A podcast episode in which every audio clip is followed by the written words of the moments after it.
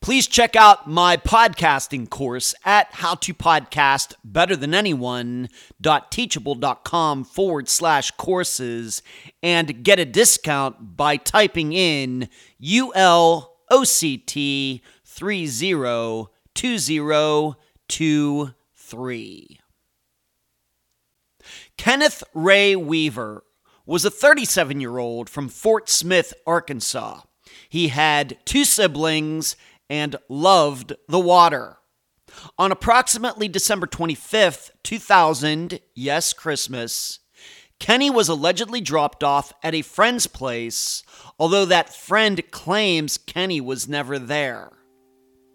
He was never seen again. I'm Ed Dentzel, and this is Unfound.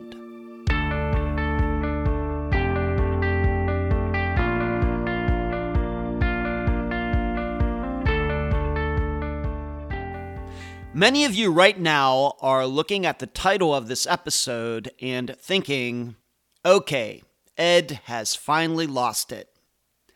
Well, you could not be further from the truth. In fact, the title of this episode represents one of the most serious problems we have with disappearances. What is that problem? Investigative responsibility. The perception that police departments do everything in their power to avoid committing resources to disappearance cases, to the point they will happily, energetically, joyously try to pass the paperwork off to any other jurisdictions if they can. I don't want it, you take it. Some of Unfound's disappearances where this occurred Eric Alvarado. Peggy and Patty McDaniel, Julianne Gillet, and there are many, many, many others. With this most often happening when the missing person lived in one jurisdiction, but circumstantially, if not factually, disappeared from another. Well, with Kenny Weaver, there were actually three different areas and two states that could have been responsible, but none of them wanted the case. Why are police departments so eager to play hot potato? And now a summary of the case. This is brought to you by my friend Megan Linez's website, charleyproject.org. Kenny Weaver was the youngest of three. He loved anything having to do with the water fishing, boating, swimming. Unfortunately, Kenny's life changed quite a bit when his father died of a heart attack when Kenny was 12.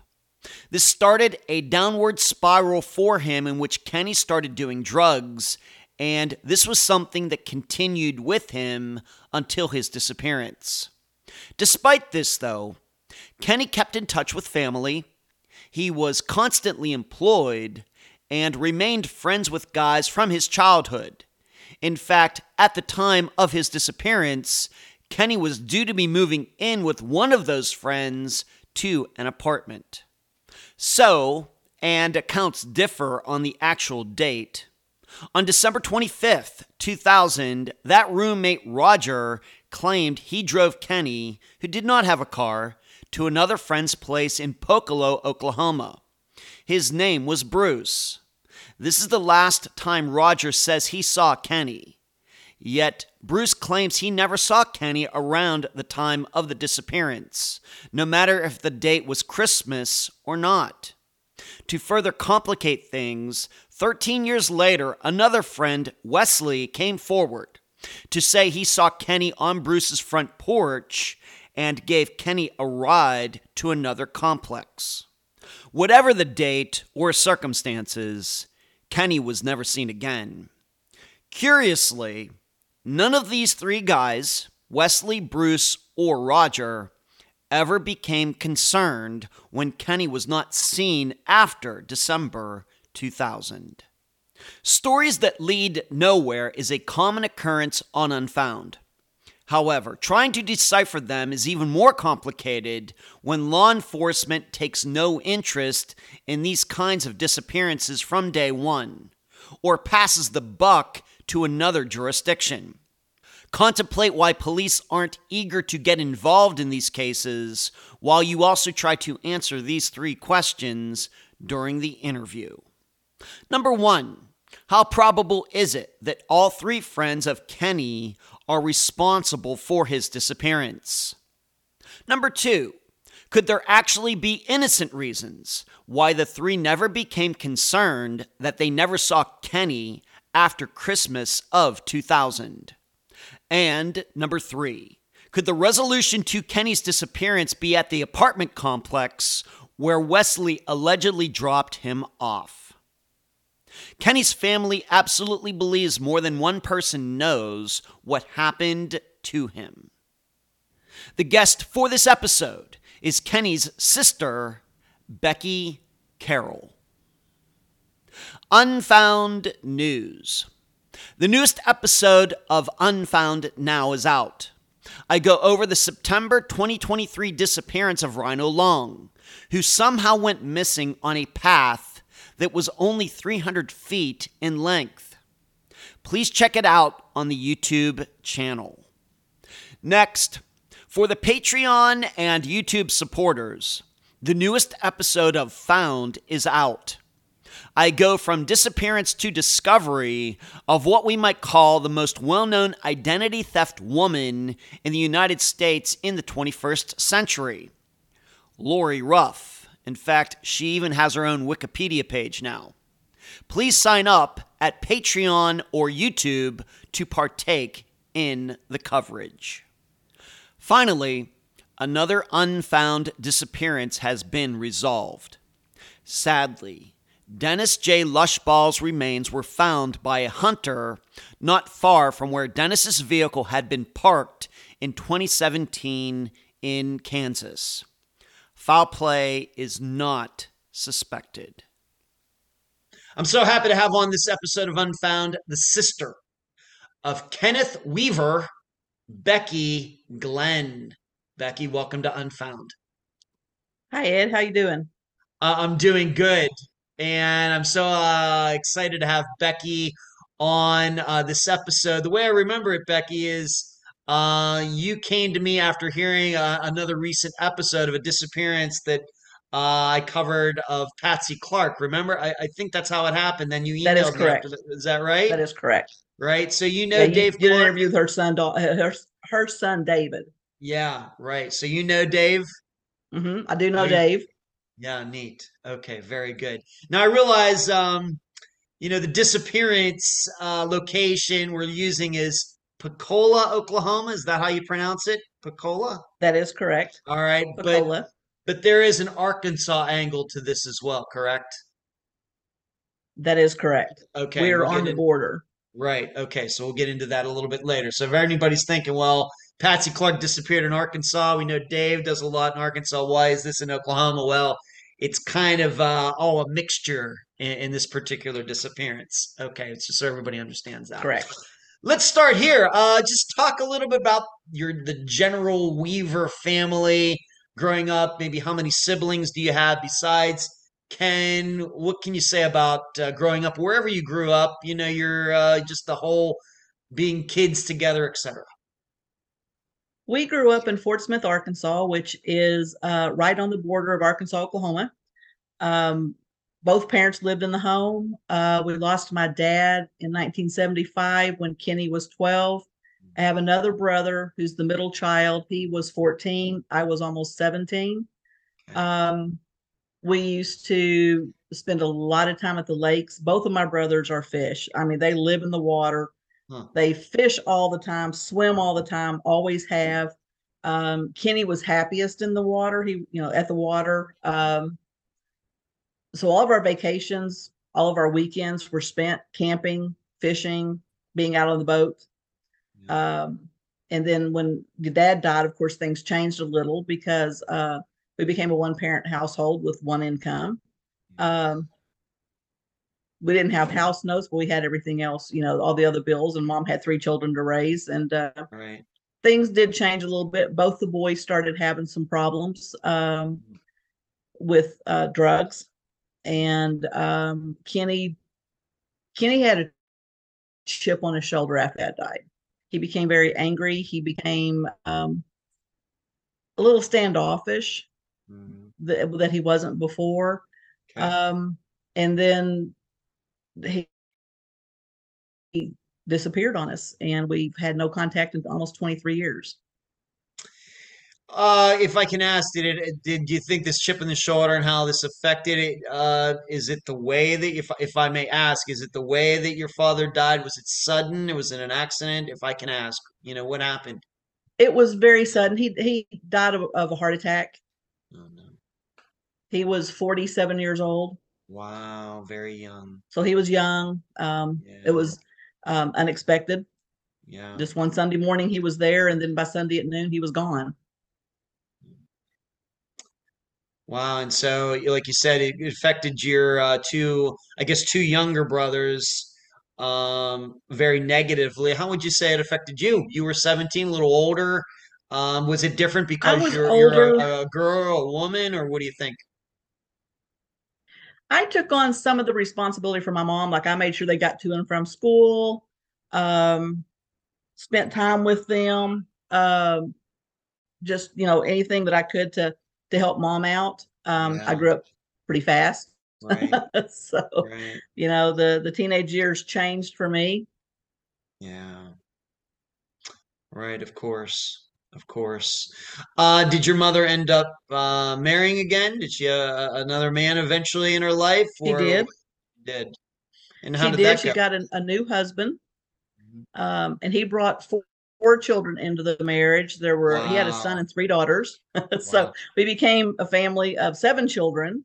Wow. Um, not all of us lived at home at, at the same time, you know, at that time, but uh, there was Okay. three of us who had already moved out, so there were four kids in the home at that point. Mhm. Um, my stepdad was awesome. Um, was he? Nothing bad to say about him. He uh, the only the only way you could tell whose kids were whose was um, by the way we looked. Yeah. My brothers and I looked like my mom. His kids looked like him, but we were all treated exactly the same. But uh, knew, being that he was such a good guy, it sounds to me though that that you know we'll eventually, of course, talk about Ken. Uh, did it change much of the family dynamics? Maybe the trajectory that Ken and your other brother were on, being that you said after your father died, they kind of went in the wrong direction. Did that change the the trajectory at all? A good guy coming into your mother's life or not? Not really. They stayed on the same path. Um, as they got older and got out on their own, you know, their drug addiction became worse. Okay. Um, you know, but Mhm. having Bob, uh, our new stepdad, in the home, it didn't it didn't really change a whole lot there. How did they get along with him? They got along with him fine. Um, they, you know, of course, he wasn't dad, and uh, but they they respected him. Um, he respected all of his kids. Um, we always had Christmas dinners, Thanksgiving dinners, uh, family get-togethers, Fourth of July. Everything was always at mom and dad, mom and Bob's house. Um, Wow. and we would have usually 30, 40 people there at a time. so Oh my god! Wow. that's our family get-togethers is 30 to 40 Wow. How do you keep all those names straight, Becky? Sometimes Wow, you don't. okay. You just say, "Hey, you, come here." Hey you. Yes, hey you. Okay. All right, great story. Yeah. Well, uh, okay, so thank you for that. All right, so and would you say, you know, um, of course, is your other brother still alive? My other brother is still alive. Yes, Okay. And how, you know, your relationship with your two younger brothers, even though it seems like they maybe went on a little different path than you did, how close would you say you were with them as you maybe got into the 1980s and on? we were always very close. Always. Um, now we could fight among ourselves, but if anybody from the outside came in on in on that argument, then we all three turned on the person coming in. So we were always super close. Okay. Um, and and you know we'd been that way most of our lives. Um, my other brother and I, we are still real close. Randy and I are still super close. Okay, thank you. All right, let's just talk now about uh, Ken uh, in particular. Of course, he is the one who is missing. That's why we're talking. And you said that uh, your father's death didn't seem to affect him in the best of ways, kind of went down the wrong path. Maybe that continued right up until he went missing in 2000. But what can you say about uh, his personality? What kind of interests and things that uh, was he into? We'll get into the addiction here in a bit, but just outside of that, you know, you said already said he liked to go swimming. Did that continue as he got older, or what? You know, what else did he do? Oh yeah, he was a water baby. If he was around the water, he was happy. He could be swimming in the water. He could be hiking around the water. He could be fishing in the water. Uh, fishing was his favorite pastime. Mm. Um, and and both the boys were that way. They they had a love for water. I was the exact opposite, but they always love the water. uh-huh. I'll stay on the boat, you guys. I'll stay on shore. You guys uh, go and do. That's right. I'll, I'll guard the boat. Do. You guys go do your thing. Okay. All right. Uh, what about um, you know personality, or maybe we can get into any girlfriends thing. You know, topics such as that. What what what do you remember? Um, growing up, he didn't have a lot of girlfriends. He had some, but um, he never brought them around the house, so they were never serious. Um, he was always funny. He always he was always pulling your leg over something, always telling jokes. Um, but he could be moody as well. It just depended, you know, on what was going on at that time. Uh, and I don't know if it, if it was his drug addiction making him moody, but there were times he was a little on the moody side. But even if he was angry at you and didn't want to talk to you, you still knew he was around. Um, he would come by and move stuff around the house or tear something up at the house, let you know I'm here and I'm upset. uh, he never went away and never had any contact with anybody more than a couple of days. Somebody heard from him every two or three days at least. There was always a friend would see him or you know randy would see him uh, randy saw him more than i did because after i got married i moved off and lived away from the state for a long time um, but I would still talk to him on the phone and stuff, and it, you know, at somebody's house. But he never went away for long periods of time without talking to anybody. Uh, when he got in, of course, you said he was 12 years old. I think when your father died, of course, then he gets into his Correct. teen years in the 1980s. Um, did he graduate high school? What did he do for work? What about those those topics? What, what did he do? He got a GED. He did not graduate high school. Um, he started skipping a lot of school his last two years of school. Actually, the last probably three years of school. He's the truant officer knew my schedule as well as his mm-hmm. because he was skipping so much and okay. mom worked so they the truant officer would meet me at the house and want to know if kenny was home okay um, so he was skipping a lot of school at that time all right so he ended up getting eventually his ged uh, you know, um, being that your mother eventually met uh, another man, I, I, guess they got married. Uh, how mm-hmm. long did uh, Kenny live at home? Did he move out on his own? Did he live with friends? Did he get his own place? What did he eventually do? I think he lived at home for probably a couple of years with with uh, the stepdad in the home. Mm-hmm. Um, they always got along. Um, I never heard of any arguments, arguments, no big arguments or fights. Um, but I, you know, he he lived at he lived with mom. Uh, right before he disappeared, he had back surgery and stayed with mom for a few months to recover. And he was in the process of moving from her house to an apartment in Oklahoma when he disappeared. Okay. And being that you said that you moved away, if we can ask, uh, where did you move to? How far did you move away from Fort Smith, Arkansas? And how long were you gone? And when did you come back? We moved from Fort Smith. My husband went to college up in Fayetteville, so we moved up there for about four years. Then we moved to Beaumont, Texas, which was uh, Fayetteville was probably 80 miles away. Then we moved to Beaumont, Texas, which was about 400 miles away. Yeah. Uh, we lived there for five years, then moved to Connecticut for another five years, and then we moved to Houston, right outside of Houston, for 15 years. So oh, I was gone for a long time. Right. Okay. And how during that time, how often would you talk to uh, Kenny? Uh, of course, this would have been before social media. Uh, how long? Uh, how often would you talk to him on the phone, or would you get news from him from like your other brother, your mother? How would you find out what's going on with him? usually I get news from mom. Um, when I couldn't make it home for holidays, I would always call, and the whole family would be there. And of course, the phone got passed around, and Kenny was always on the phone, um, catching me up on what was going on. Um, if I flew home for a special event or something, um, he was always there, and I, so I'd get to visit with him then.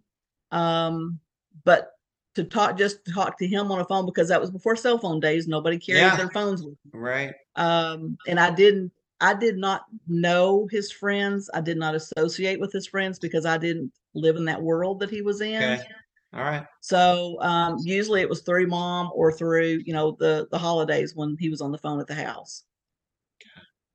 All right. So when you say about his, you didn't really know his friends it's because they were friends that were kind of mixed up in some of those things uh, that he Right. was mixed in, and you just kind of distanced yourself Right. From them. Okay.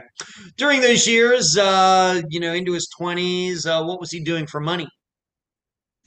He did siding. Uh, he put siding on homes. Um, at one time, he even had his own crew um, Wow. that he that they went out. You know, and they worked for a major company here in Fort Smith. Um, so he did a lot of site a lot of siding.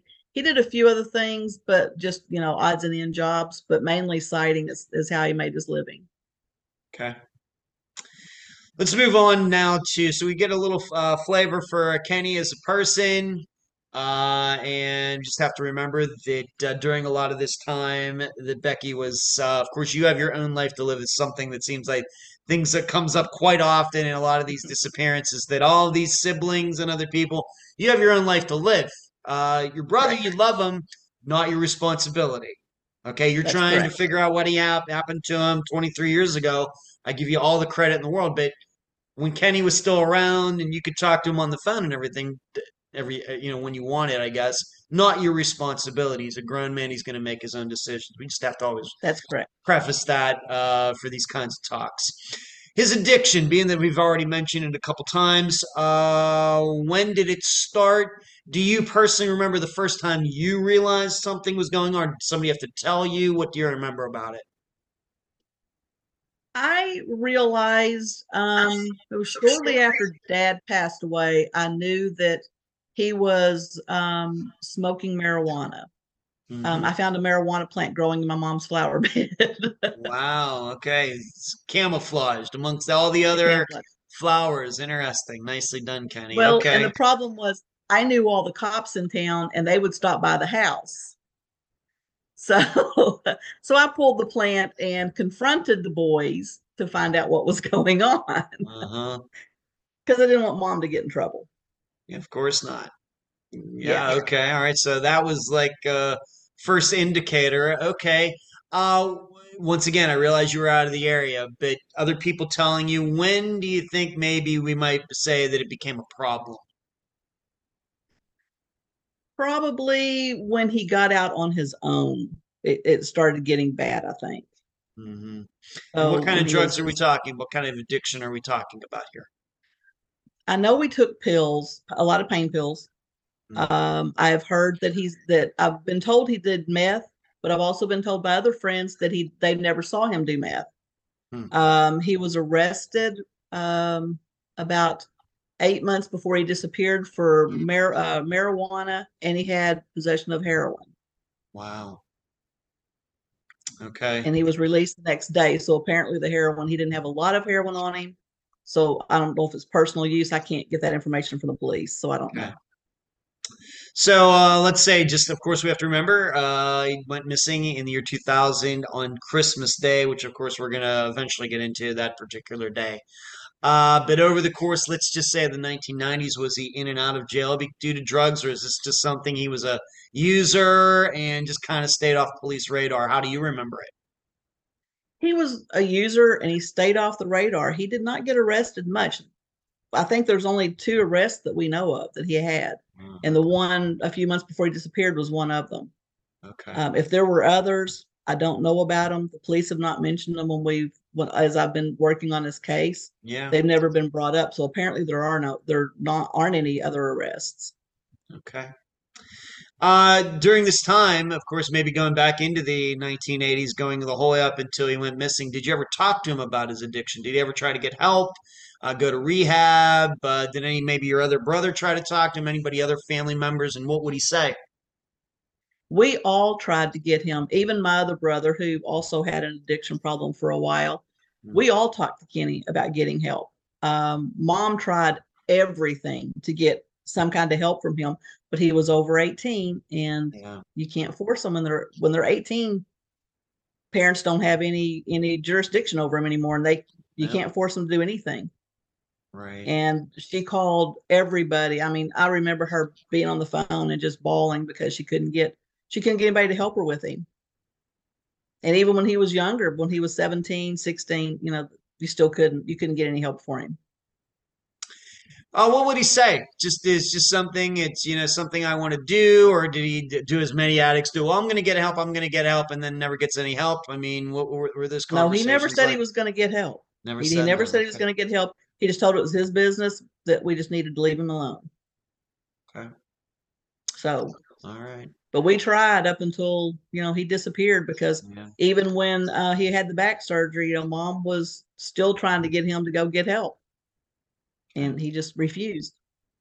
Let's talk about that right now. I know we have some other things we need to cover on the agenda, but this back issue, what was this? What happened there?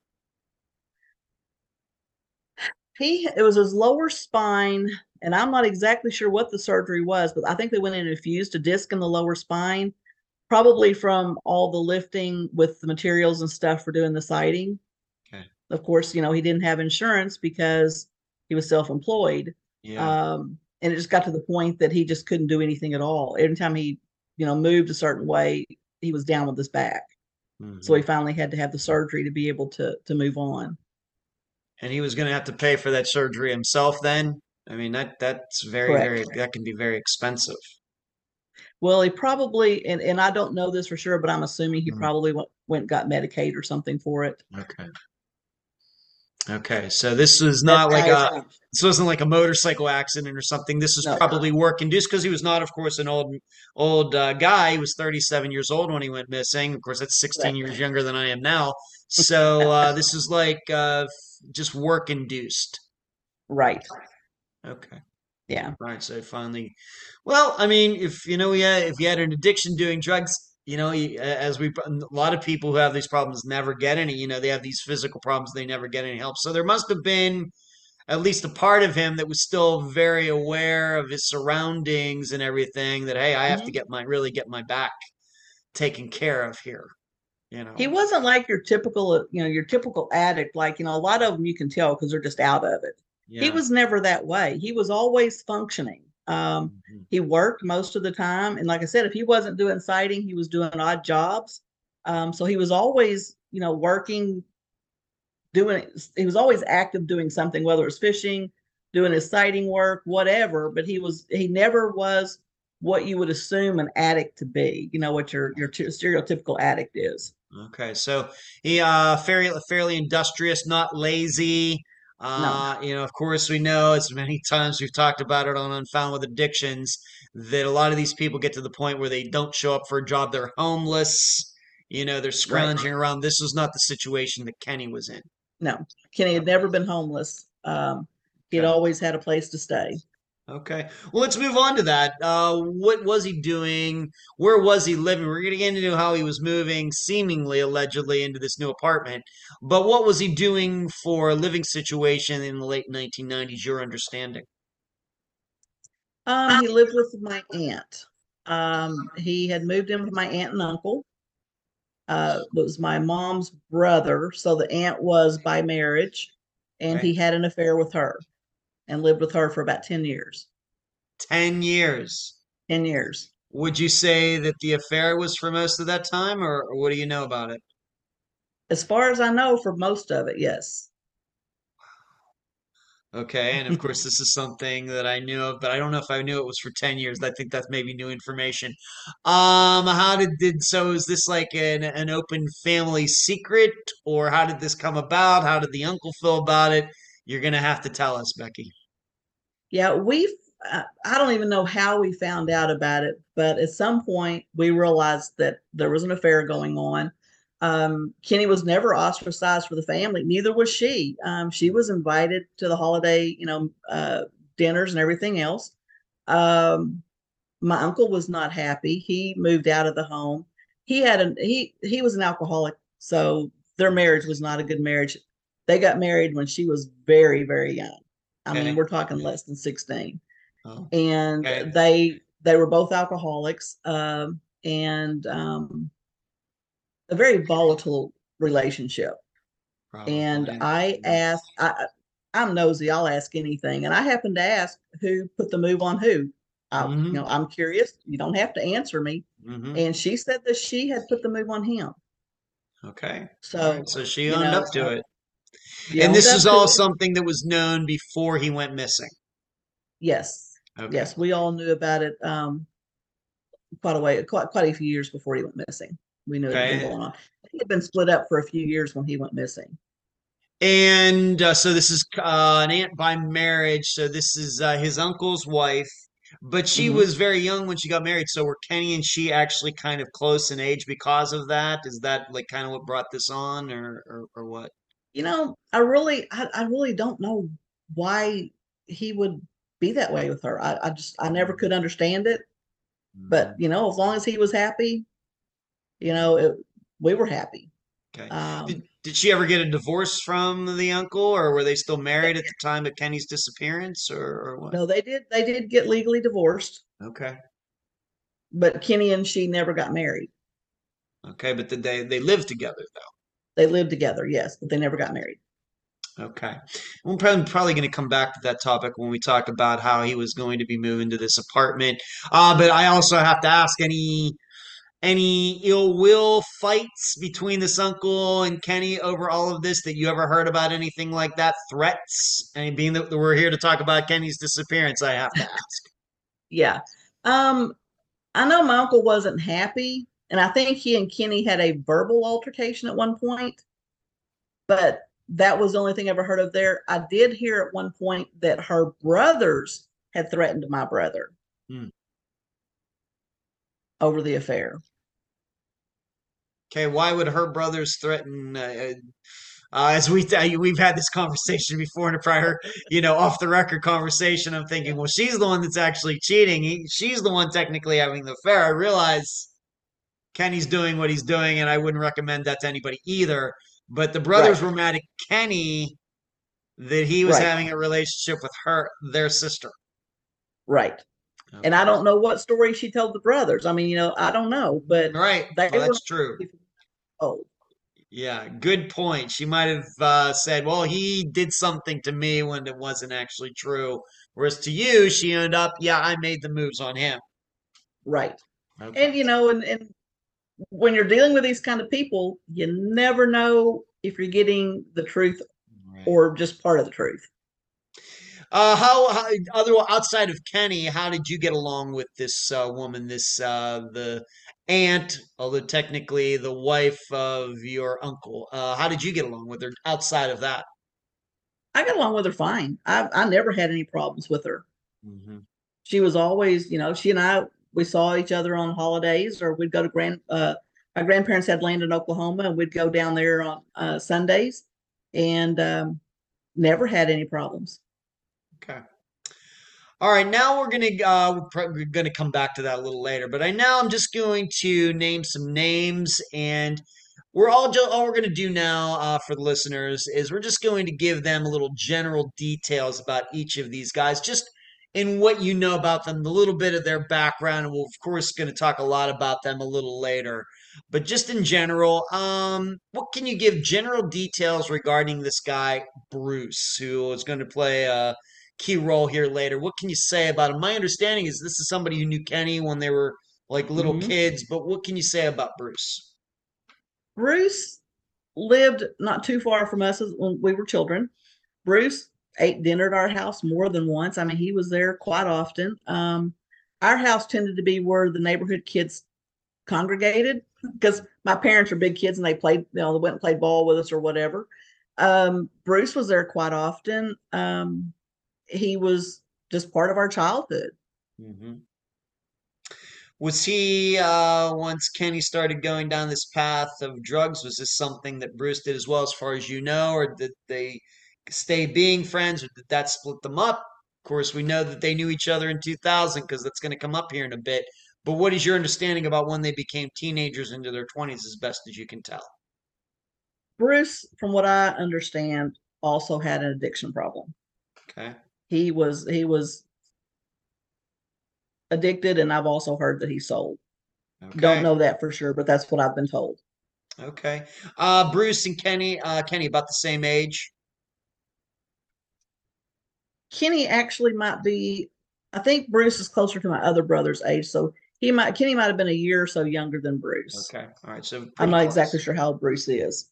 Pretty close. So family friend Yeah. going back to when they were maybe even preteens. You knew him coming over to the house, hanging out, doing whatever you like. You said maybe going fishing with Kenny, uh, other things. Okay.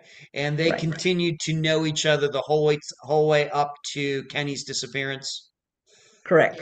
All right, thank you. Next guy, his name is Roger, and uh, this is the guy who was allegedly going to become uh, Kenny's future roommate. But what do you know about him? How did the what, what can you say? How did the two know each other? Uh, did he also know Bruce? What was the connection between Kenny and Roger? Roger did know Bruce. Um, I've been told that Roger was a friend of Kenny's. Um, they used to take vacations, him and his girl, Roger and his girlfriend, and Kenny and my aunt. Wow. They went to Mexico for a while. I think some Hmm. like six weeks. Um, they took trips to Hot Springs. They took trips to Tunica to go gambling. Um, so they were just, you know, your run of the mill friends. Roger also, from what I was told, had uh, drug problems as well. Okay. Um, and so that you know he's it's he's part of that same group there, that Same core group. Okay. You had said earlier that Kenny was into siding. Maybe we could just put that in the general category of construction. Were these guys both in that business as well? Did they work together? Do you even know any of that? I think Bruce did some siding. I'm not sure about Roger. I'm not sure what he does for a living. Okay. And I should ask maybe just before we get into this later, Bruce and Roger still alive? Bruce and Roger are still alive. Yes. Okay. We're going to talk about one more guy. And once again, same thing, just general details. Wesley, what do you know about him? How did uh, uh, Kenny know him and maybe his connection to those other two guys that uh, we've already uh, discussed? Wesley was part of that same group. He lived in a trailer house. I think there was one or two trailer houses between Bruce's and Wesley's. And Wesley and his wife lived there. Bruce was in the trailer house with his mother. Hmm. Um, and so they were all part of that same group. I don't know how Kenny met Wesley. I think Wesley at one point was doing siding as well. Wesley left. Um, he was one of the first ones to contact me after I created Kenny's Facebook page to let me know what he knew. Okay. I mean, in, almost instantly, he was in touch with me. Okay. Uh, of course, with Bruce, you knew about him before Kenny went missing. And you ever heard of Roger and Wesley before Kenny went missing? I had not known. No, these were these were guys uh, that you didn't discover. You didn't find out them. Of course, we know their last names. We're not going to get into last names here. Right. Uh, but um, so you didn't find out about uh, Roger and Wesley until after Kenny went missing. Correct. Okay, but it was fairly quickly after Kenny went missing, correct? Fairly, fairly quickly. Yes, they were one of the first names that came up. Yeah. Okay, we'll get into how their names came up later. All right. Uh, overall, once again, reminding everybody that Becky has had her own life to live. She's not even living in the area where this happened of Pocola, Oklahoma. But just as far as you can tell, we have to remember this disappearance happened on Christmas of 2000. How was your family feeling about Kenny and, you know, how his life was going? What was your perception of how Kenny's life was going toward the second half of the year 2000? What can you say about that time? Well, you know, it's just like any other year. You know, he was still coming to holidays. He'd been um, to mom's on Thanksgiving. Mhm. Um, that Christmas, he was supposed to show up and didn't, which sometimes that happened, but usually we would hear from him in a day or two to, with you know whatever reason that he hadn't shown up. He, Mhm. you know, his car broke down or he couldn't get a ride or whatever. Um, that year he just didn't show up. Um, of course, you know, they the dinner was still had at mom's. Uh, they still had Christmas. um, we realized that right after the first of the year that no one had heard from Kenny, and so um, uh, Leola called my mother. Or Oh, my we'll just aunt. uh, we'll get into that. I'm sorry, maybe I misled you a little bit on my question. okay, I'm, I'm just asking you right now, the second half of 2000, if there's anything that was unusual, it seemed maybe that Kenny had taken a turn for the worse regarding his addiction or, you know, his relationship with the aunt. Anything that really stopped out, you know, really Kenny's took, you know, something, man, it's really gotten worse over that year. Anything like that. Not that I know of. They seemed, uh, you know, everything be- seemed to be going okay. Um, other than you know him just not showing up. That was the that was the first clue that we had that anything really was going on. Kenny was was pretty private with his life, and like I said, he was a functioning uh, functioning uh, addict. So he he had the back surgery, and then uh, was going to move into an apartment. He decided he was healed up well enough. He was going to move into the apartment with Roger. Okay. And we have to remember, like you said, he got this surgery and he was living with your mother. Correct. And how did months, and yes. uh, speaking to your mother about that, maybe at the time or even after the disappearance, how did that go with Kenny suddenly being at her house for a few days in a row? How did that go? Um, everything was going well. Um, at one point, she told him he had to get a job. He couldn't sit around and do nothing. Okay. Um, you know, it's time for you to go back to work. Um, he was trying to get on at a trucking company. Um, I don't know what happened there. He was also in the process of moving into the apartment with Roger. Um, over the apartment was going to be in a little town called Poteau, Oklahoma. Okay. Um, and so the plan was for him to move in there. Mom gave him some household items, you know, bedding, uh, pots and pans, um, stuff that, you know, that they would need, household items that they would need for the apartment.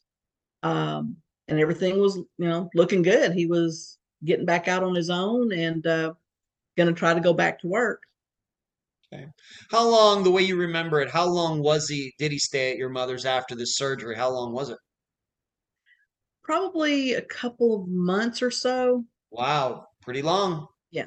Yeah. He was there, long. he was there for a while. All right. So do you remember when his, so it was surgery maybe in September then? October? I think, I'm thinking it was August or September, Oh, somewhere okay. around in there. Okay, so that maybe is why he gets surgery. Of course, we know back surgery, there's some recovery time, but at some point, if the Right. surgery went well, then people can kind of get back, maybe not to 100%, but maybe 90%. And that's about the time your mother said, hey, about time you, you know, you go do something with your life. Right? Right. Okay. Right. All right. So he's seeing his mother, I guess, basically every day for those couple months. And so that was nice. Um, and of course, she got to see him up close. And there was nothing that your mother said after the fact, after he went missing, that, you know, during those two months, man, I really saw some bad stuff. She never said anything like that. Mm-mm. Nothing. Mm-mm. Okay. All right. When was the last time that your family saw or spoke to Kenny? What, what do you, who was that person and when was it? The last time that I know was Thanksgiving when he was there and the whole family was there. Hmm. Um, his friends, some of his friends saw him between Thanksgiving and Christmas.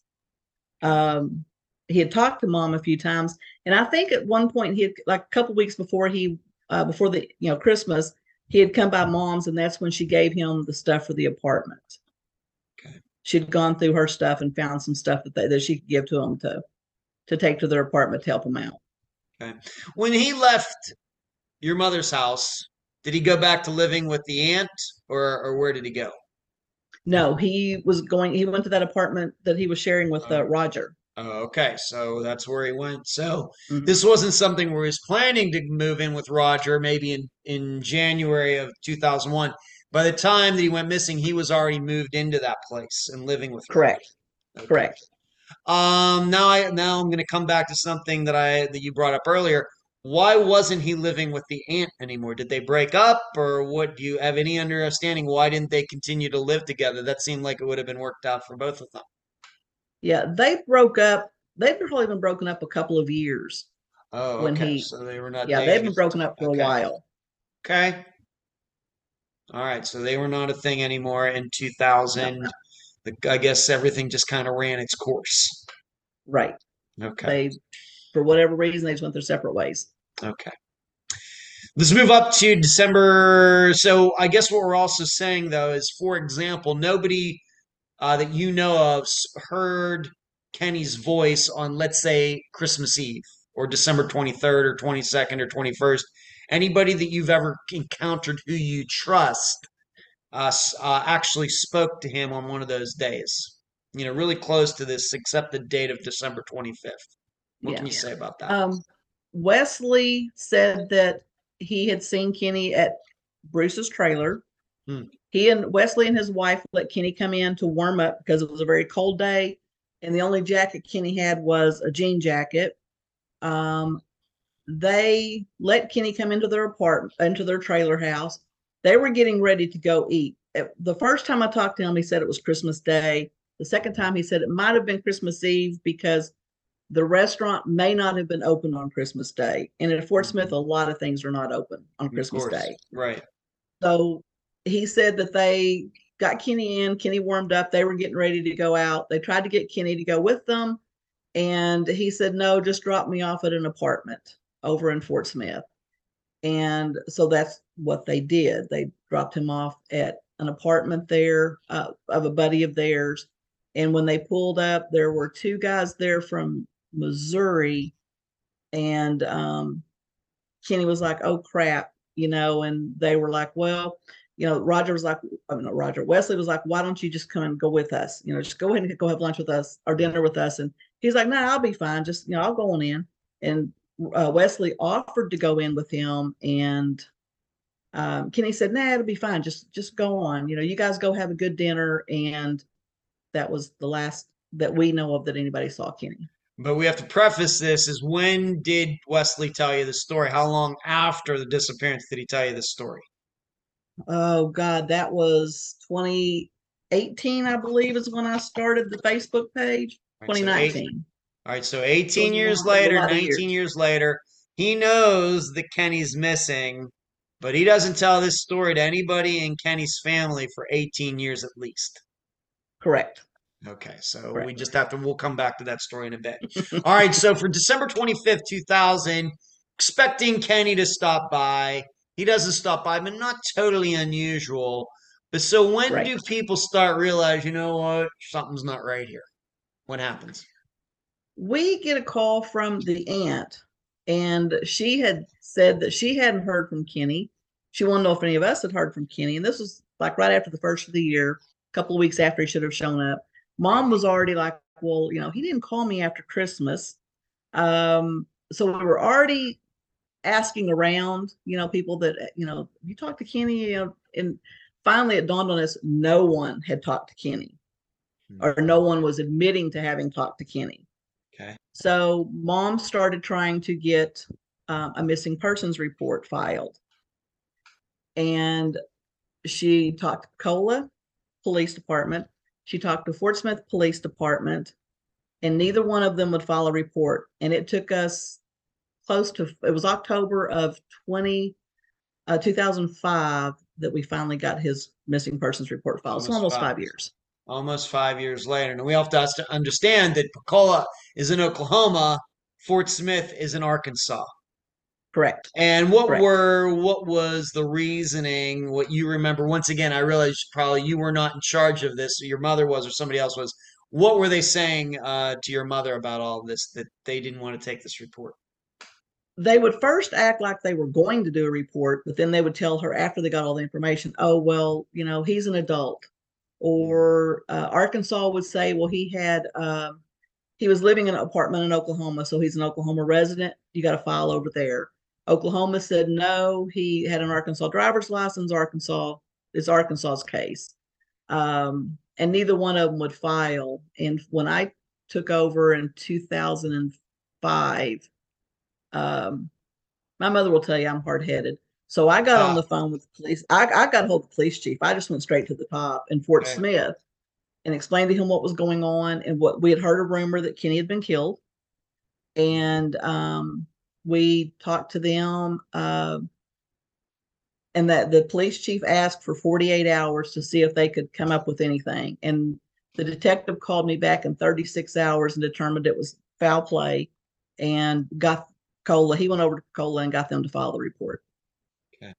Uh, in your mind, uh, what jurisdiction makes more sense? Fort Smith, Arkansas, or Pocola, Oklahoma, for being responsible for this?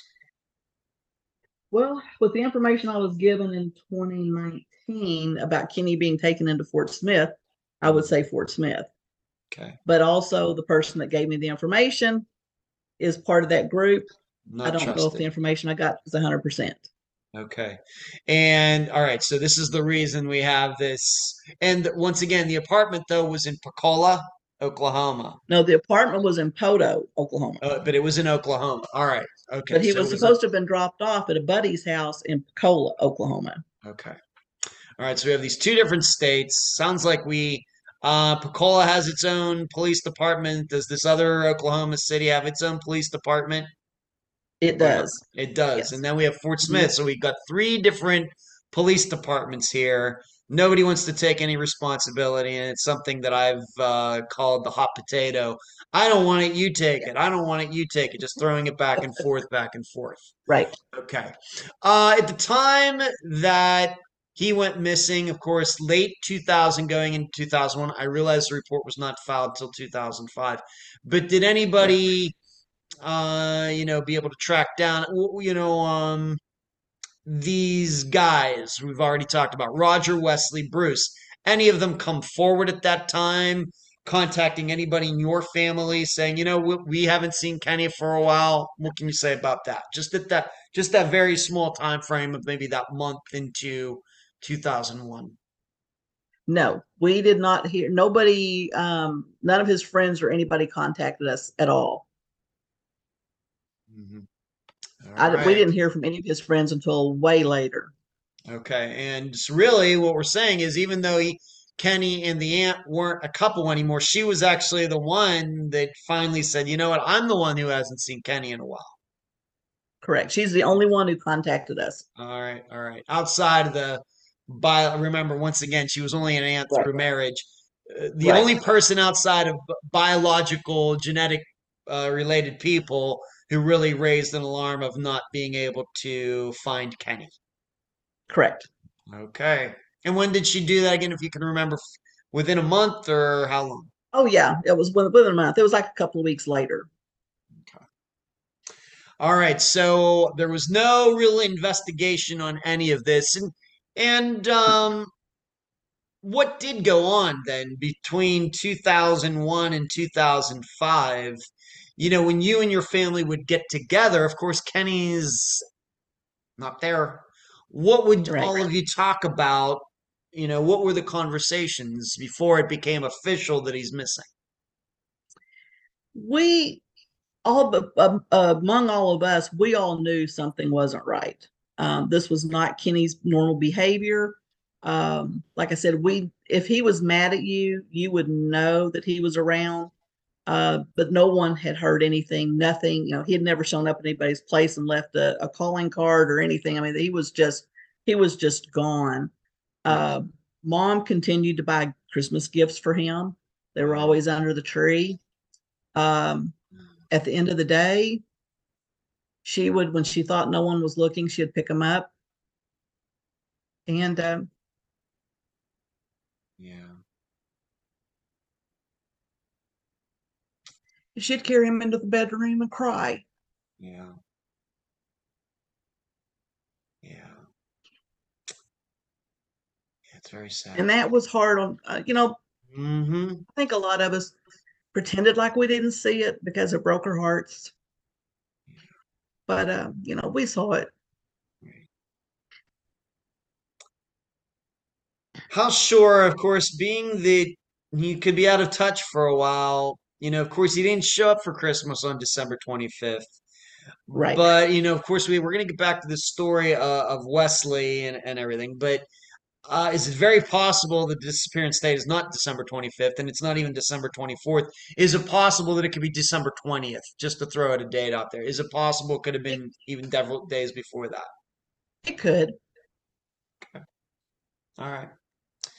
So you file this report. You have all the, uh, of course, these Christmases that come and go. You get to October 2005.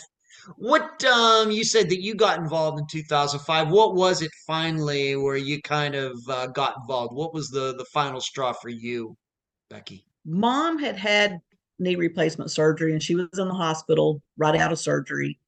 Um, I guess it was, it was the day after her surgery, and she was, you know, still on the drugs from the surgery. And Katrina had um, flooded uh, in New Orleans. Right. Uh, Hurricane Katrina had flooded New Orleans, 2005. and I was Yeah. due to fly back to Texas because I had flown home for her surgery. And my stepdad and I were listening to the news over Katrina and, and the flooding, and um, she said Kenny could be there, and I can't help him. And here she is, she's just out of surgery. She's, you know, she's on all these medications. And I was like, okay, this is, we're done. So I went to her house and I got her file and photocopied it and took it home to Texas with me. And I sit in the car um, the next day when I got home. Um, I think it was on a, I think it was on a Friday, and I sit with my phone charger plugged in, and I called city, state, state, county, uh, the FBI. Um, if they told me to call somebody, I called somebody else. Whoever they told me to call. So I was on the phone for about eight hours, and um, to try to get a missing persons report filed. And that's when I finally called the police chief in Fort Smith, and he was the one who. Um, was the one that gave me the detective who decided determined it was foul play. Okay. Did you get the impression, maybe not the FBI, but all these other jus- jurisdictions, that they ever heard of Kenny Weaver before? No, Did not, didn't seem to you that the name rang a bell at all. No, And regarding the the police chief in Fort Smith, he was like never heard of him. no, he had never heard of him. Okay. Regarding this uh, investigator who came got back to you in 36 hours, are you um, aware? Do you know what this person uh, did in those 36 hours to determine that so quickly after almost five years? And, and within 36 hours, they're making a determination that yes, it was foul play. Do you know what this person did in those hours? He talked to my aunt, and then he talked to um, a gentleman. My aunt had, had mentioned to us that she had found a bottle of pills with the guy's name on it and had given me the name. I Oh. gave that name to the detective, and the detective had contacted that person and gotten some information from him. And the information they got from him made them determine that it was foul play. That's what they told you. That's what they told me. All right, so this, uh, so um, am I then to believe that you, you said he did have a pill problem? So Kenny had somebody else's had a pill bottle for somebody else. Correct. All right, and it's not Bruce, Roger, or Wesley. It's some other guy. It's another guy. All right, and this pill bottle was at the aunt's. Yeah, she had found it at some point and never mentioned Mm. it until then. Huh. That's curious, being that they weren't a couple like for a couple years before he went missing, right? Right. So I'm wondering, you know, those I know prescription bottles usually have dates on them. Be interesting to know what the date was on that prescription bottle. And Yeah. I'd know, like she's to- trying to I'd like say- the bottle. Yeah, I guess where I'm going with this, and for the listeners too, is that let's say they broke up in 1998. Well, what would a pill bottle from 1998 have to do with a disappearance in 2000? You know, Right. he might have been over to see her. Who knows? Right, right. And maybe brought that over, left Even though they broke something. up, you know, Yeah. All right. So, but it seems to the police this was a viable lead, and this Correct. guy told them something that led them. Do you know what he specifically said? If you if you know, uh, why don't you tell us? yes, they said that uh, he the the gentleman said that uh they had someone had told him that Mhm. Kenny had been tied up in the back of a pickup truck at the guy Bruce's house. I see. And this And guy they thought had, and he thought they'd been taken to Fort Smith. And this guy was just going to sit on this for the rest of his life without being coming forward about it. Is that what we're here to believe? I guess to believe. Well, this guy, from what I have been told, is a very heavy drug addict Okay. and um, is not all there because of the drugs. Okay. You know, he's used drugs so much that he's not mentally all there. But apparently he gave them enough good information that they determined that whatever he was saying was reliable. Is he uh, saying that he was actually there when it happened, or he just heard this through the gate grapevine, or what? He's saying he was told that, but the detective, when I talked to him, and it wasn't in the detective's report, but the detective seemed to think that he might have been there and seen it himself. Okay. Let's move on then. Being that he brought uh, Bruce's name up, let's just. This is the reason we talked about these guys before. Uh, so this is how Bruce's name came up, or did Bruce's name and Wesley's name and Roger's name all come up as possibly being involved well before 2005? Bruce's name had come up as soon as we started trying to figure out what was going on and started getting information. Um, when we in, were two, told in that- 2001. In 2001. yeah, 2001. Okay. Kenny had been supposedly dropped off at Bruce's trailer by Roger, the roommate.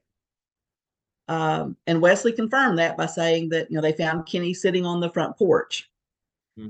Uh, I was I found out later that uh, Bruce supposedly was staying with a friend in an area called Fort Coffee, which is a few miles from Pocola, for a week, which is just down the road. So why he was staying there for a week, I don't know. When he had a place already there, but that was the story that we were told. And then, of course, Wesley comes in when he finds Kenny on the front porch where it's really cold and they bring him in the house to warm up. Right, but we have to remember Wesley didn't tell this story until 18 years later. Correct. Right. Correct. Okay. So, do you remember? Um, of course, this other guy didn't mention Bruce till 2005. What was it? And do you remember in 2001? Do you know? I've realized that you were really on the case at the time. How did his name come up in the first place? Do you, do you even do you even know how it? Uh, do You know, I remember that? Well, I think it's because Leola had said something about Kenny uh, had been over to Bruce's. Okay, And that, that I think that's how Bruce's name that's the aunt. That's it. her name. correct. That Leola Alright. is her name, correct. All right. So she says she's wondering where he is, Kenny is. She's the one that kind of raised the alarm. And then in these conversations, you know, you know what? I think she he might have been over at Bruce's or something. She's the one that Right. first came. Okay. Now, um, what did Bruce have to say about all this? When asked about, well, what, did he get dropped off at Bruce's? What did Bruce have to say about all this? Of course, Bruce was not questioned until 2005. Okay. But when, Uh, when he finally was questioned, what do you have to say about Kenny's disappearance? He said that he didn't that Kenny wasn't ever at his house. He didn't know that Kenny was at his house. And there's supposed to be a recording, but I haven't heard it. Okay. Uh, was he not concerned that Kenny was missing? Did he not realize that the kid that he grew up with since he knew since he was 10 years old was missing? Uh, no concerns, never contacted your mother, anything about this, being that they saw each other all the time. What, what's the deal? Yeah, he said he, he knew that you know that he hadn't seen Kenny in a while, which was unusual. Um, he told the police, told the police department that he was checking with he was checking in with mom every week or so to see if excuse me if he had um, heard anything or if mom had heard anything from Kenny yet. So I talked to mom and I said, you know, has Bruce been calling you and checking to see if you've heard from Kenny? And she goes, no, I've never gotten a phone call from Bruce. And so she gave, she wrote out a little statement for me to take to the police department that she had not ever heard from Bruce. All right. So Bruce is So lying about that. He says he's keeping in contact, wants to know. Your mother says, nope, never talked to Bruce about Kenny's disappearance at all. Correct. All right, and there's a story that uh, Kenny got dropped off there, and Bruce is saying, "Nope, didn't happen. Correct. I don't. I don't know what happened to Kenny. Do you know if Bruce, in all these years, has ever offered up a theory as to what happened to Kenny?" As far as I know, no. And I do know that after the story came out about, uh, well, supposedly right after Kenny went missing, the truck that Bruce had, no one saw it again. Hmm. The one that Kenny was supposed to have been tied up in the back of. All right, from this other story. Okay. from the other story. And I should have asked you, Kenny did not have his own vehicle. No, he did not. All He right, so had- he had to get rides and things. Yeah, he had gotten rid of his vehicles. I think one was pawned and for whatever reason, and one was given to somebody for some other reason. I don't know, but he did not have a vehicle at that time. Okay. All right, we've talked about Wesley quite a bit. We know that he has the story going pulling up, and Wesley and Bruce kind of lived next near each other, like within a couple yards in a, a Mm-hmm. Yeah. trailer court or something. And he said that Right, he pulled up, he saw Bruce, uh, saw Kenny sitting at Bruce. Bruce, I guess, might not have been home. Hey, Kenny, why don't you come inside? The problem is this didn't come up until 18 years later for whatever reason. Um, did uh, Wesley ever offer up any theory? Uh, once again, uh, well, let me ask you this: In 2005, do you even know if the police ever spoke to Wesley about all, of this? Do we know? I was told by the first police chief that they talked to him and the the and, and police chief the the first police chief that I spoke with or dealt with, he told me just um probably six or eight months ago that he did not know that Wesley had supposedly driven Kenny to Fort Smith. So Um, we so Wesley had not told him that. Uh, some story about a uh, a vehicle having picked Kenny up was being told, but he never would tell me who gave him that story. So I don't know who told him that story. all right, but once, uh, so there's that, and then on top of everything else, he really doesn't open up to your family until 18 years later about all of this, even and that was when I started. this Facebook page. Right when I started his Facebook page is when um, I got a hold of Wes or Wesley got a hold of me. Um, I started the Facebook page and then I sit and went through Facebook with every name that was in Kenny's file and sent out friend requests to anybody with that name on Facebook. Mhm. And Wesley contacted me probably in within 10 minutes. wow. I mean, he he he responded very quickly. Um, like I said, he lives on the East Coast now. He does not live anywhere near us.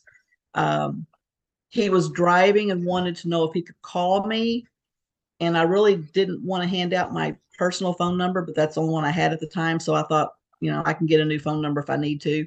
So I went ahead and gave him the number, and he called and um, started talking to me and gave me the story, you know, about driving Kenny into Fort Smith and everything. Um, and that was the first time I'd ever heard heard of that. And then also Roger contacted me through that page as well. All right, we'll get into Roger in a second. So Wesley reached out to you fairly quickly. So Very, very was. Wesley aware that Kenny was still missing in 2018? no. He said he was not aware. He said he knew that it had been a long time since he saw Kenny, and he left within a few. I think he went to he went to jail first, and Hmm. then he moved to the East Coast. I see. And so he was, you know, so he was getting away from that whole situation and moved several states over to get out of that situation. And he didn't realize that Kenny had never been found or had never been seen. All right. So just so we're clear on this, if we're to believe this story, it very well could be that Kenny's telling or uh, Wesley's telling the truth, but it might not have been then. It might have been some other time. Or you know, we just uh, we have to preface Correct. that with that. So Correct. it very well Correct. could be that he thinks he's telling the truth, and it's not the truth. He just it's been so many years later. Of course, it might be a total lie. But just so we're clear on this, he sees Kenny at Bruce's, cares about him enough to bring him in, take him somewhere else, never sees him again, and never thinks that's weird. Right. Okay. I know. All right. Okay. Now let's move on to Roger. Uh, when did his name come up? Is this uh, did Bruce bring it up? Did Wesley bring it up? We have to remember that it seems that Roger and uh, Kenny were roommates, uh, not for a very long time before Correct. Kenny went missing. What what what about Roger and how did his name come up? And what do you have to say about all this? Roger, I think when I found when I found out about Roger was when you know when we finally got the report filed and the detective started looking at it. Um, was that you know what that uh, Roger we knew we knew Roger was the roommate, but the detective actually talked to him, and Roger said, "No, I took Kenny to Bruce's."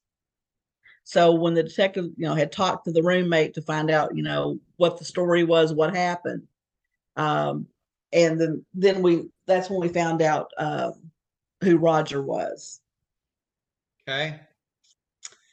But we have to remember Roger and Kenny uh, were in this roommate situation. And is there any proof that Roger did anything to try to track down Kenny, being that they were supposed to be splitting rent and, and things together? Any proof of that? No, no proof. Zero. And we Did- never got any of Kenny's belongings back either. Nothing. Okay. And in 2005, uh, was Roger ever questioned by police once you got involved, or has the police ever questioned Roger since 2005?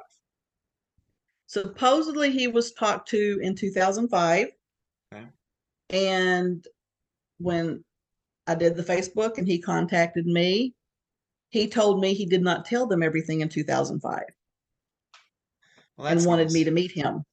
Yeah, and wanted me to meet him somewhere. I see. And you didn't go, did you? No, I did not.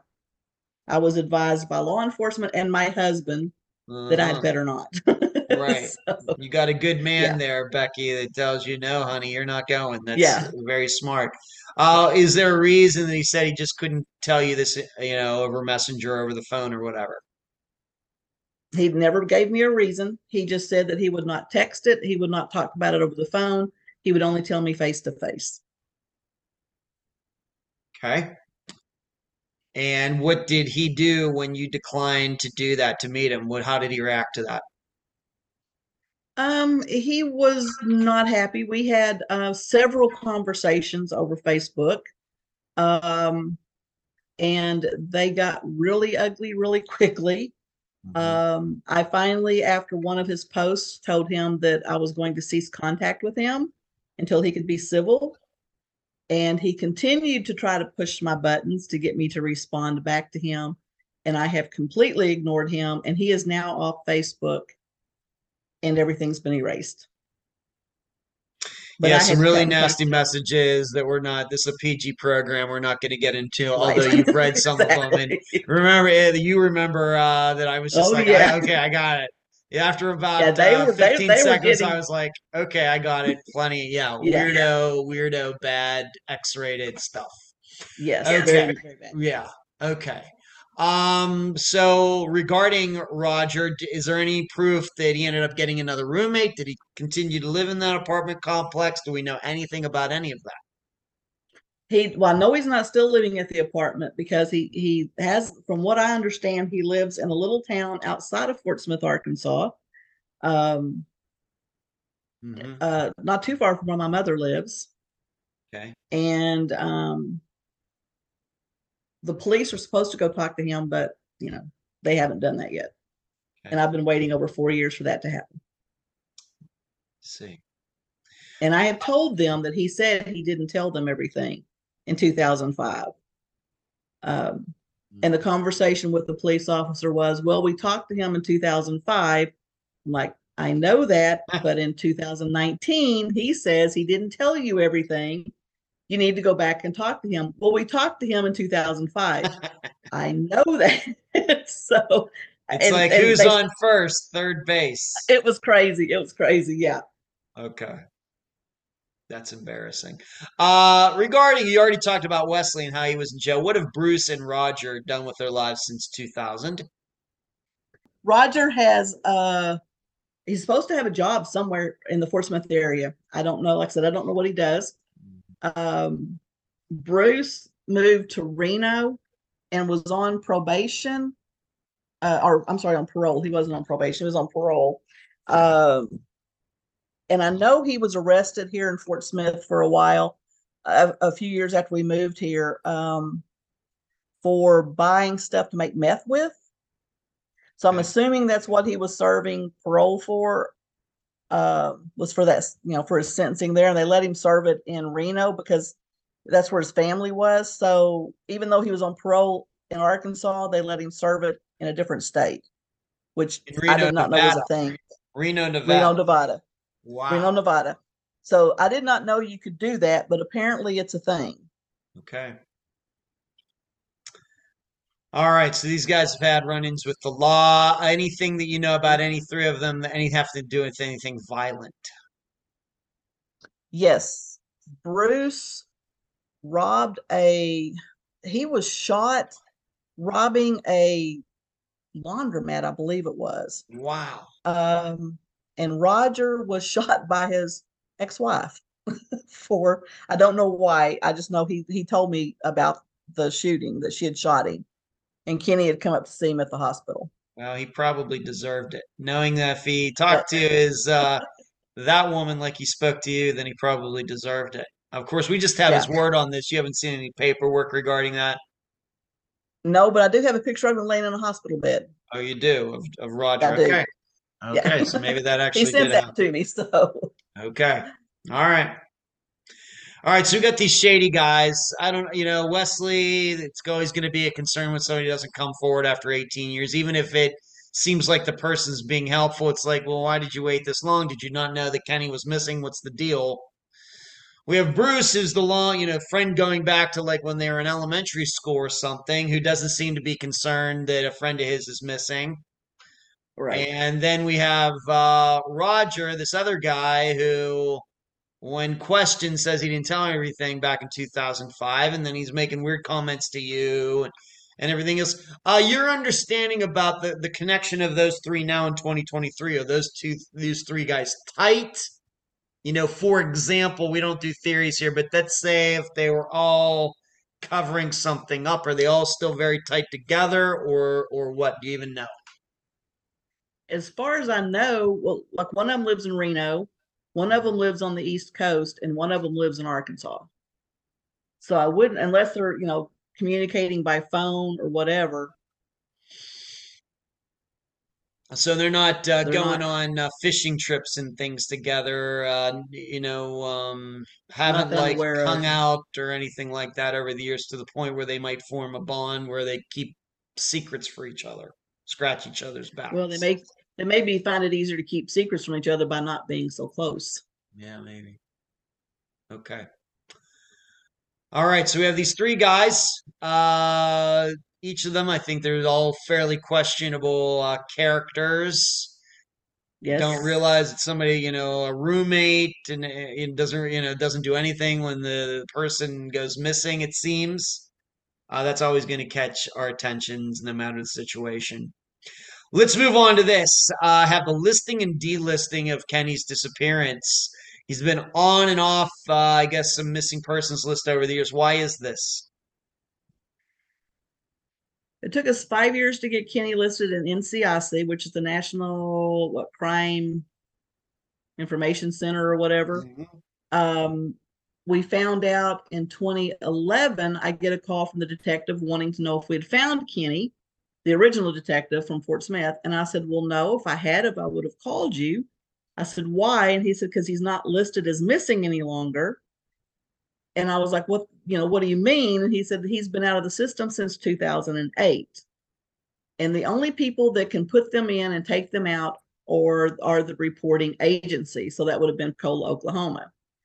Um, again, several years after, so I put him, I got him back in, filled out all the paperwork again, got him listed again, and he has been removed two more times. So I've had to have him listed four times, and he's been removed three.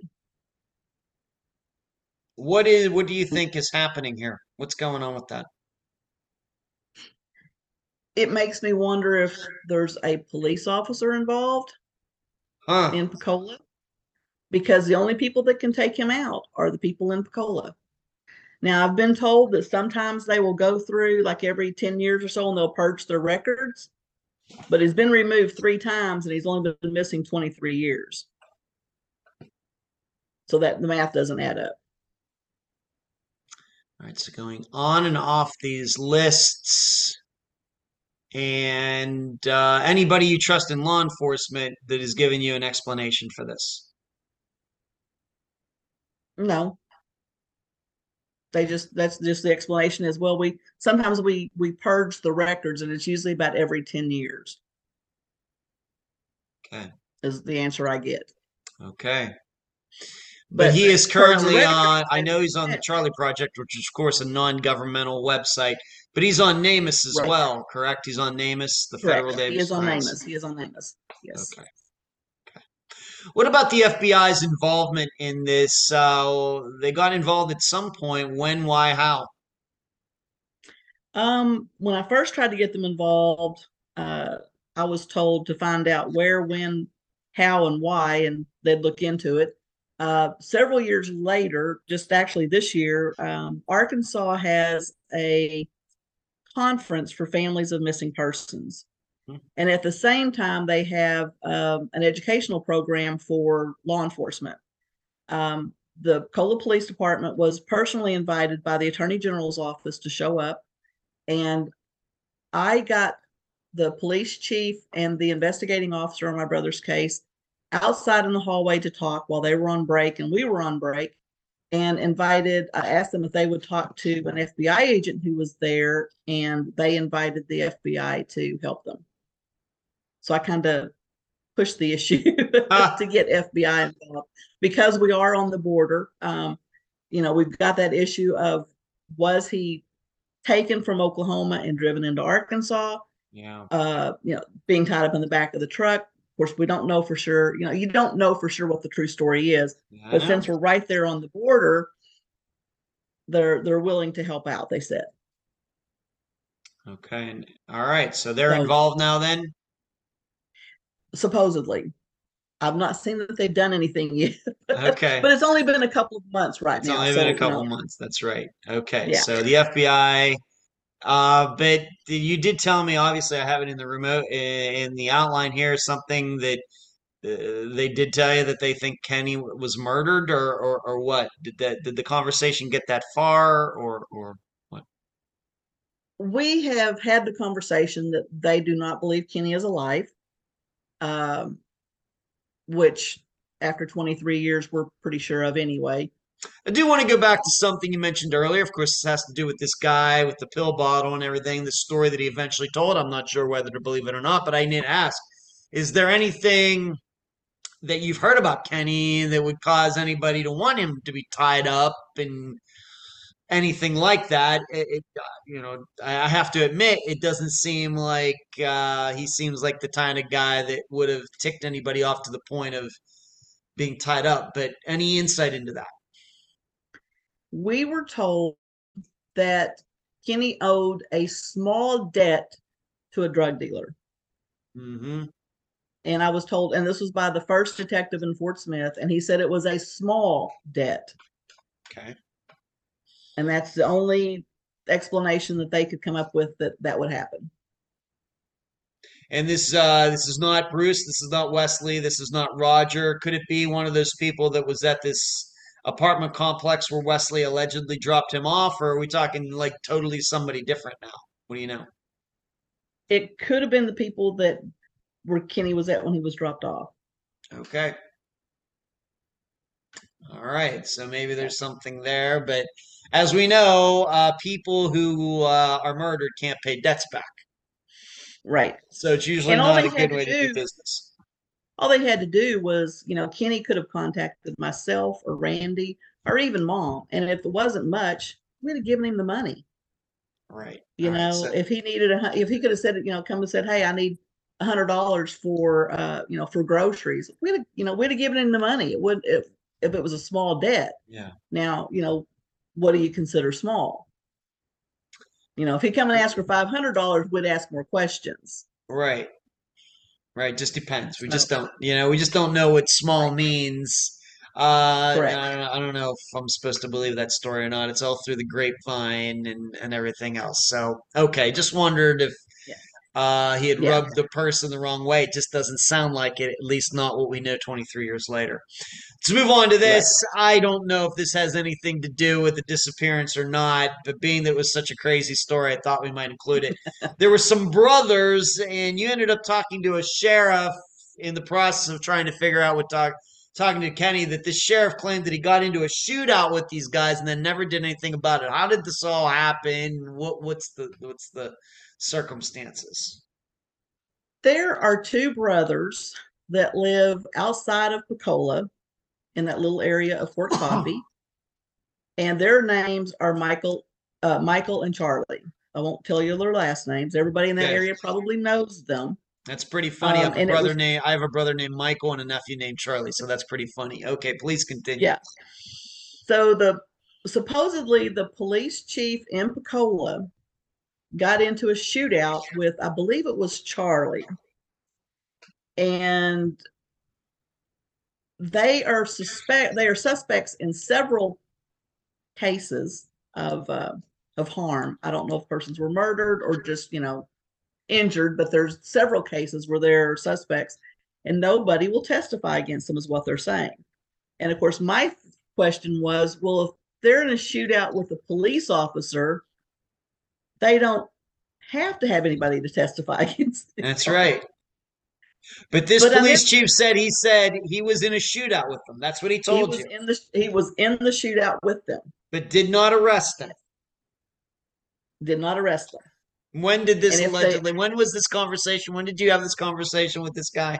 This was this was back probably in twenty in two thousand six, maybe two thousand seven. Wow, so- wow, a while ago, Um, sixteen years ago. But I have been told by two police departments that if they go to talk to these brothers, they take SWAT with them because they're that bad. And I'm thinking, if they're that bad, why are they not in jail? But they are now, but back then they Right. weren't. But they both they're both doing time in, in jail now. As I said at the time when you told me this story, would they they had the shootout? What everybody just ran out of bullets and went home? Uh, you know, know. You see, you think like I do. That was my question. It's like, what do you do? Just say, okay, I'm done. I'm going home now. I don't know You know, happened. Yeah, I, I- I mean, I, I will admit, within the next month, I'm going to be covering another disappearance from Oklahoma where there was this crooked sheriff, and certainly some things could have gone on there. But this story is even crazier. That's is even crazier than what seemed might have happened in this other disappearance. So I'm not. I'm real. What uh, what was what was the reputation of the sheriff to to to even say something like that? Did he have a a BSing reputation or what? Do you even know? No. Mm-mm. He seems to be a straight shooter. And So these guys, though, they eventually did go to jail. Though you told me they they went to jail. at did. lea- All right, so somebody Mike ended went up. to jail first, and he's I think he's not supposed to get out till like 2040 something. And Charlie was just uh arrested by the US Marshals. I think it was either in December of 21 or in December of 22. I think it was in 21 that he got arrested. And he's looking at probably life. Were they? uh Did their names pop up in Kenny's disappearance? Yes, Kenny knows both of them. They knew both of them. He knew both of them. And so these other guys, uh, Roger, Wesley, Bruce, knew these guys as well. All of them. My understanding is yes.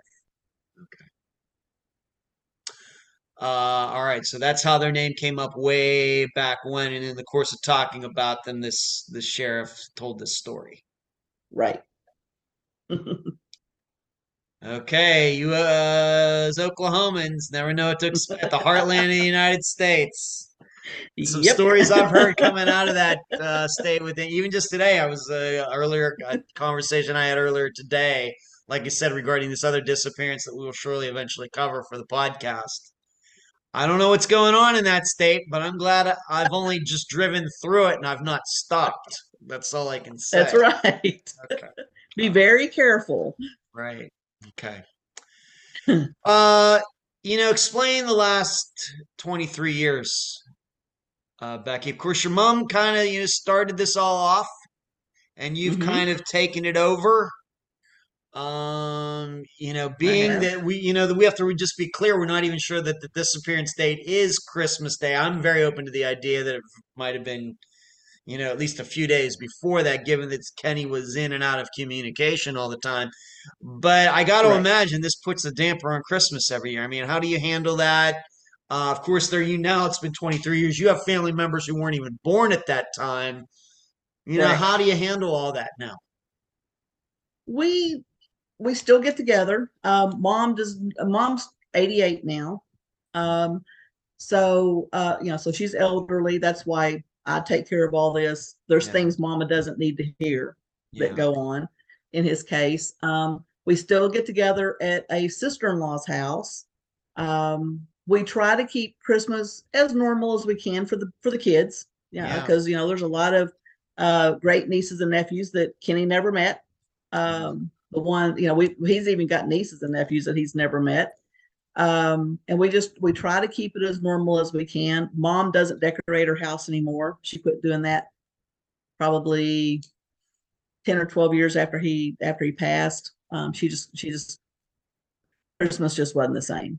And so she just quit. Yeah. Um, so she doesn't do, you know, she doesn't decorate anymore. Um, we also lost my stepdad. So, you know, Kenny doesn't know that his stepdad's gone. Um, so Christmas is, you know, it, it, we try to, we try to make it as normal as possible because the other kids shouldn't have to suffer, the little kids. No. So we try to make everything happy for them, but we do talk about Kenny. Um, he's brought up every holiday.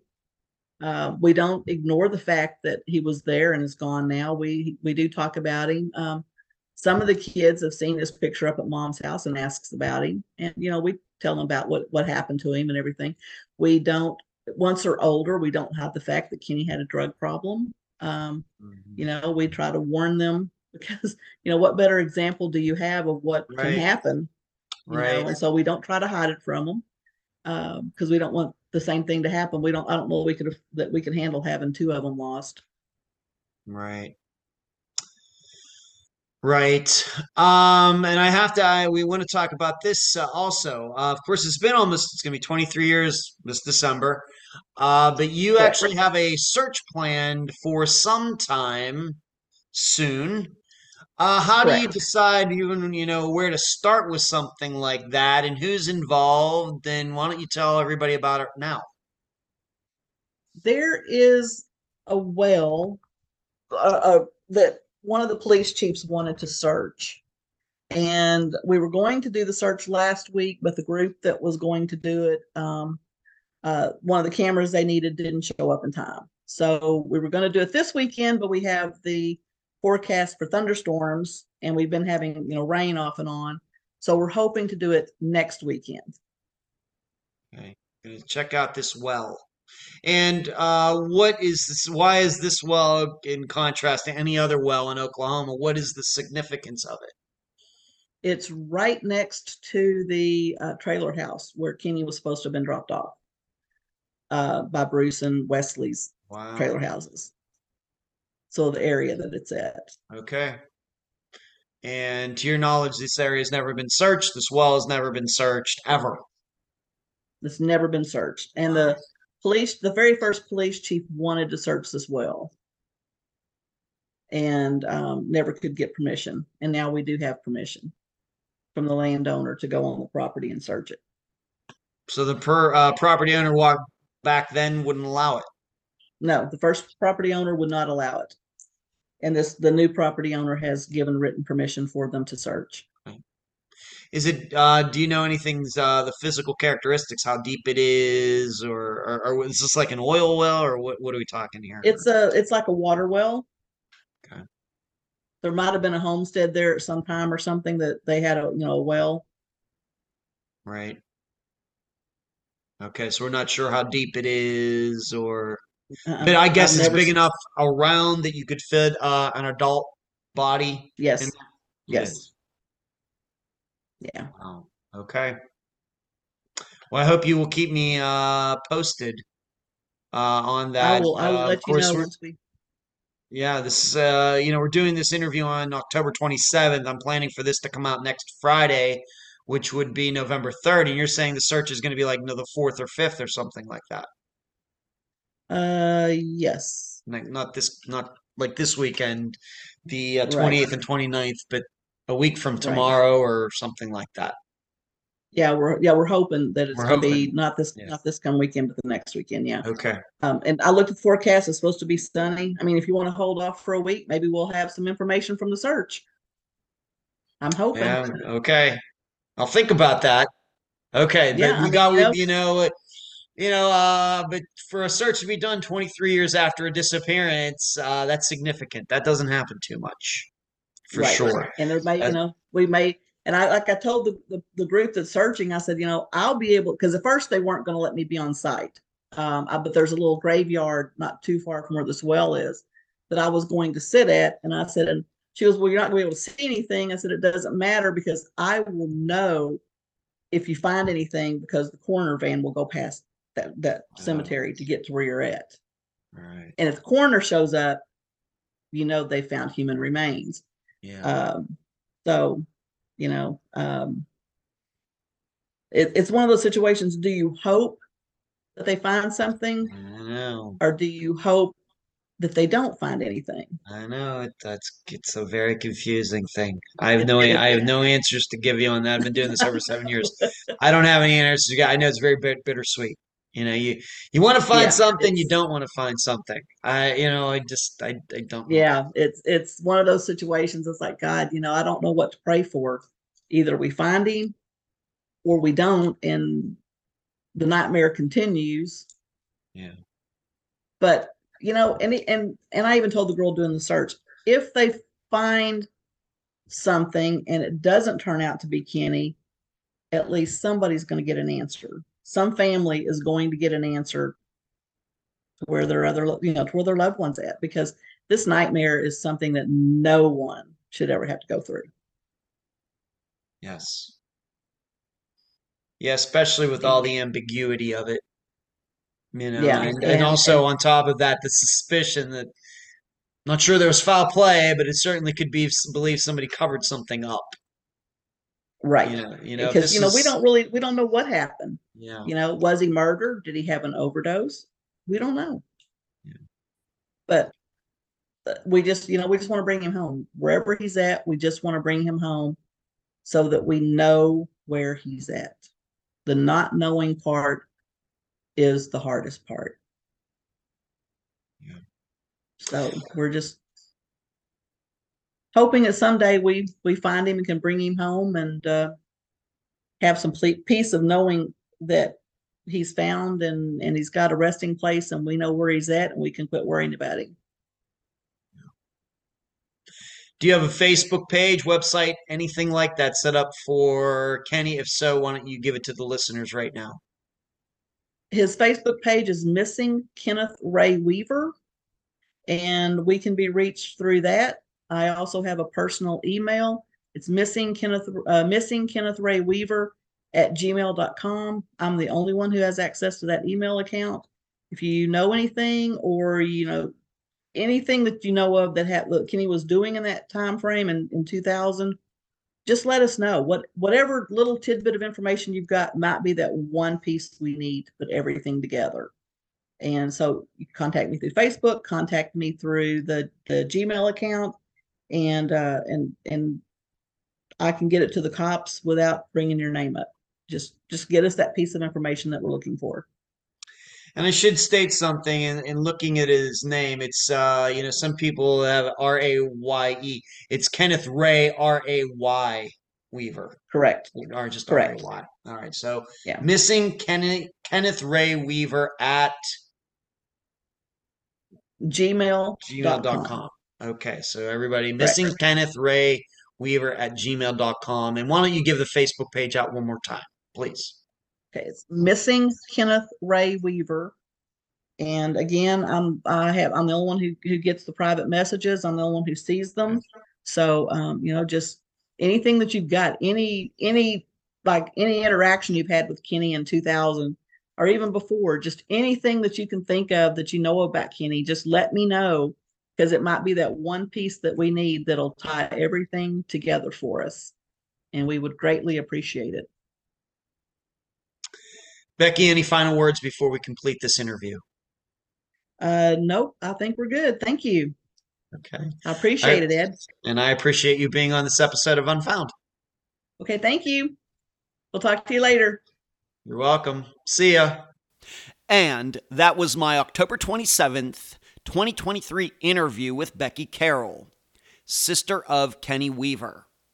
I thank her and her cat Rufus for appearing on both audio and video for this episode. So let's get right to this. Why do we hear so much about police departments not wanting to do the paperwork for disappearances? True, I will grant you, for Kenny's disappearance, although we would all like to see a lot more eagerness, just knowing the facts, which aren't many of his case, I think we can rationally understand why trying to figure out which jurisdiction is responsible can be tough. Because, let's admit it, Bruce, Roger, and Wesley are not reliable. I'm not saying they're lying, I'm just saying they aren't reliable. In contrast, as I mentioned in the opening, we featured Eric Alvarado's disappearance a few years ago. Yes, he lived in Texas, but his car was found in Arkansas. His dogs were hit and killed by cars in Arkansas. His shoes were found along the side of the road in Arkansas. Still, Arkansas did its best to say, hey, he's a Texas citizen, not our responsibility. The gall, right? Yet, we can look at this the other way too. Julianne Gillette. Remember, she was from Bellevue, Washington, but her purse was found in a hotel in Reno, Nevada. Now, nobody really could truly believe Julianne left her purse there given the circumstances. Thus, in that situation, Bellevue should have been responsible. So, yes, I admit there is no truly automatic cookie cutter way from disappearance to disappearance to figure out which jurisdiction should take the responsibility. But what we're talking about isn't necessarily about paperwork and staples and paper clips and ink and questions and driving around and everything else that is all part of an investigation. What we're talking about here is passion. Where is the desire, whether a police department is jurisdictionally responsible or not, to solve these disappearances? People who pass the buck are not passionate about their work. Where is the investigator who says, you know what? It might not technically be our responsibility, but we're going to take it anyway. By way of comparison, do you think a plumber ever tries to give another plumber a plugged up sink call? Do you think a construction company passes off a skyscraper to another contractor? Do you think an oral surgeon passes off wisdom teeth removals to other dentists? Of course not. Yes, I know for all of those above, there is certainly a profit motive. However, what's the law enforcement motto? To protect and serve. And all the people who choose to be the police know that. Yet, does the way police departments take responsibility for disappearances sound like service to you when there could be a jurisdictional issue? I don't think so. In fact, we might even think they'd rather be serving hot potatoes. If you'd like to hear and read more on this topic, along with my in depth analysis of Kenny Weaver's disappearance, please go to patreon.com forward slash unfound podcast, sign up to partake in the Unfound blog. Until then, I leave the public theorizing up to you. And that's the program. Right now, while you are in your podcast platform, Spotify, YouTube, iTunes, wherever, give Unfound a five star review, a thumbs up, whatever that platform allows. I thank you for listening. I'm Ed Dunsel, and you've just finished this episode of Unfound.